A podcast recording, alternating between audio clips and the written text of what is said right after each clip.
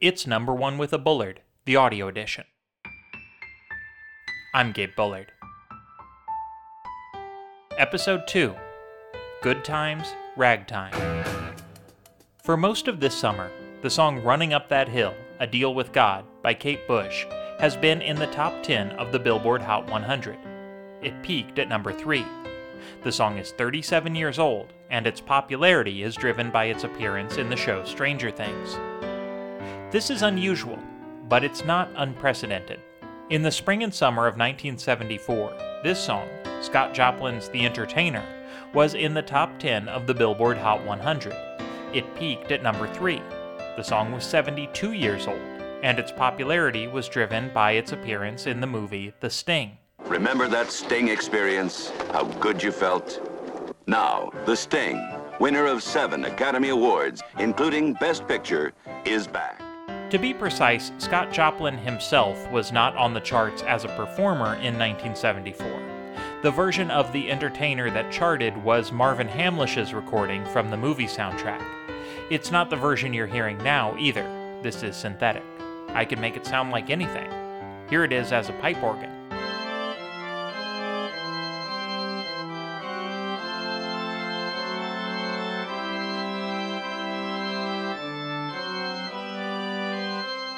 And here it is as an 80s synthesizer, suitable as background music for a podcast.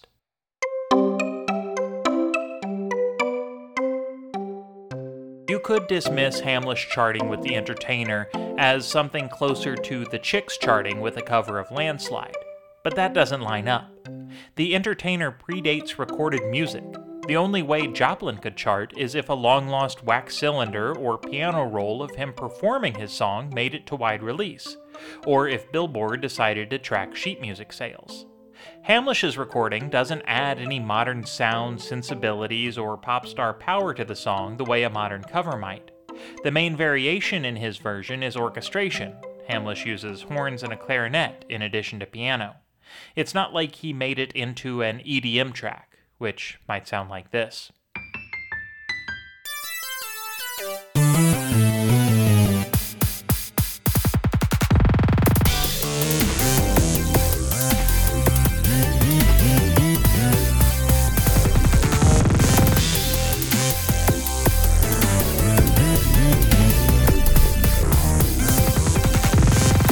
Okay, okay, okay, that's enough. But if you are into that, I'll put the whole track at the end of this episode. The Entertainer also predates modern pop music as a genre. The sonic distance between a ragtime composition and the hits of 1974 is far greater than any popular cover is from the original.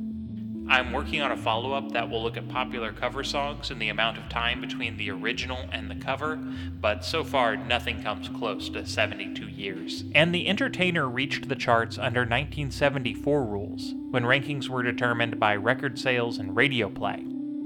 Some 2 million people bought the 45 RPM single of Hamlisch's recording. Millions more heard it on pop radio stations. Today's charts are determined in part by streaming, in addition to sales. It's not easier for an artist to get on the charts now, but it is easier and cheaper for fans to help an artist get on the charts. And I don't mean to downplay the brilliance of The Entertainer by questioning why it was popular in the 70s. Joplin was a genius. Without his contributions to music, a lot of what was on the radio in 1974 might not exist. And there's nothing unusual about listening to older compositions or recordings. The Entertainer wasn't out of date. But in a pop music context dominated by acts like Stevie Wonder, Wings, Kool and the Gang, and ABBA, a straightforward ragtime piano tune seems a little out of place. In the year end Billboard singles charts, The Entertainer is one step above Waterloo, which won that year's Eurovision Song Contest. When lawmakers were discussing impeaching Richard Nixon, DJs in America were spinning ragtime on pop stations. How did this come to be?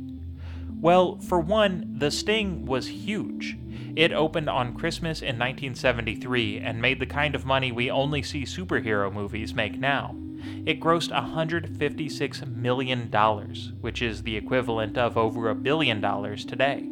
It won seven Academy Awards, including Best Score for Hamlisch. The next year, this work won Hamlisch a Grammy, setting him on the path to becoming one of the 17 people to win an Emmy, Grammy, Oscar, and Tony, and to be one of only two people to win a Pulitzer in addition to the EGOT. Pretty much everyone who went to the movies saw The Sting, and pretty much everyone who saw The Sting wanted to hear the music from the movie at home. While The Entertainer was climbing the singles chart, the soundtrack to The Sting was the number one album in the country. Not only did people want to hear The Entertainer, they wanted to hear an entire LP's worth of Hamlisch's Scott Joplin recordings. The success of The Sting explains how Hamlisch's recording of Joplin became so popular, but the movie can hardly be credited with making Joplin popular in the 70s. If anything, the movie score was drafting on the composer's success in that decade. Ragtime had been growing in popularity since 1969. That year, Eubie Blake, one of the original ragtime composers, born 19 years after Joplin, put out a career retrospective record. The album made the 86 year old a star. He toured and appeared on TV for the next 14 years. He had a Broadway show. In 1970, the record label Nonesuch put out the first of three albums of Juilliard graduate Joshua Rifkin playing Joplin compositions on piano. That same year, musician and historian Vera Brodsky Lawrence edited a two volume set of Joplin's sheet music, which the New York Public Library published. It was the first time anyone had published the complete works of a black composer. Two years later, the Atlanta Symphony and Morehouse Glee Club staged the first ever production of Joplin's opera Treemonisha. When The Sting left theaters, the United States was five years into a ragtime obsession. The music, movie, and publishing industries were profiting from ragtime remembrances and reissues. Academics studied it, audiences ate it up. In 1974, the New York Times made reference to the ragtime tidal wave currently deluging America. So, what happened to the wave? Why isn't it as well documented or as resonant in popular culture as the 50s revival that happened at the same time? Sha Na played Woodstock, American Graffiti was up against The Sting for Best Picture, Grease, Happy Days, and Don McLean's American Pie persist in popular culture. But search the archives for articles about ragtime from the 70s, and you'll get more results about the E.L. Doctorow novel than the music. Beyond the Times article I referenced earlier, there's very little I can find from the 70s that explains or documents the ragtime revival, outside of mentions in academic papers. The closest thing to the 70s ragtime revival in modern memory is the swing craze of the 90s, once again, in a time of rapid musical innovation, sounds from 70 years earlier exploded on the charts and airwaves. Compared to its precursor, the swing revival is well documented. It's one of the things only 90s kids remember, preserved on the fringes of confused nostalgia for third wave ska, underneath the career of Vince Vaughn, and algorithmically boosted whenever YouTube shows someone an old Gap ad. In all this media, I think I found the answer to why the ragtime revival isn't as well remembered today. It's not that it didn't lead to new and memorable media. The Sting, Eubie Blake's records, and the Joplin re recordings are proof enough.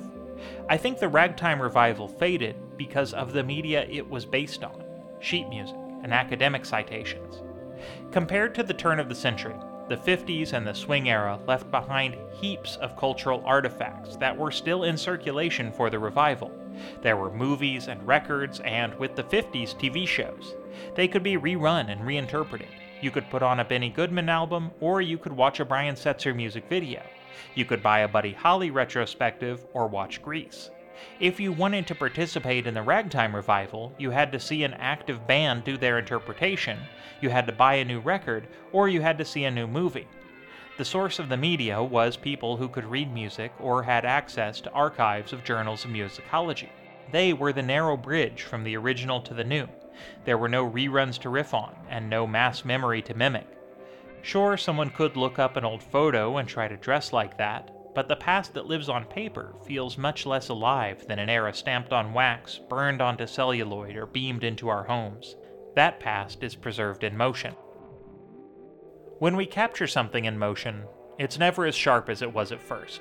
It's blurred and distorted. Literally, it's mediated. One hallmark of the 70s ragtime recordings is the fact that they were done at the slower tempo that would have been more common to the original. The artists used period appropriate instrumentation. There was mass appreciation of ragtime, but not a mass understanding that was deep enough for camp interpretations to emerge.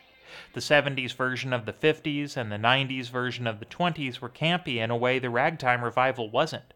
Grease is a caricature of the 50s. There's an exaggeration and a selective filtering that happens with the populist revival, and the works that make it through this filter set the revival apart from the original. They give it its own stamp in history. This wasn't the case with ragtime.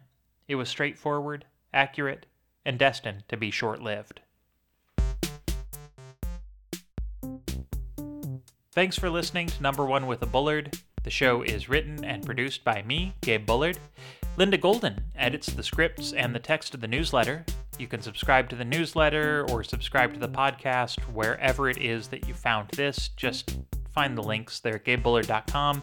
You know how to do it. Just please do it. And maybe tell a friend.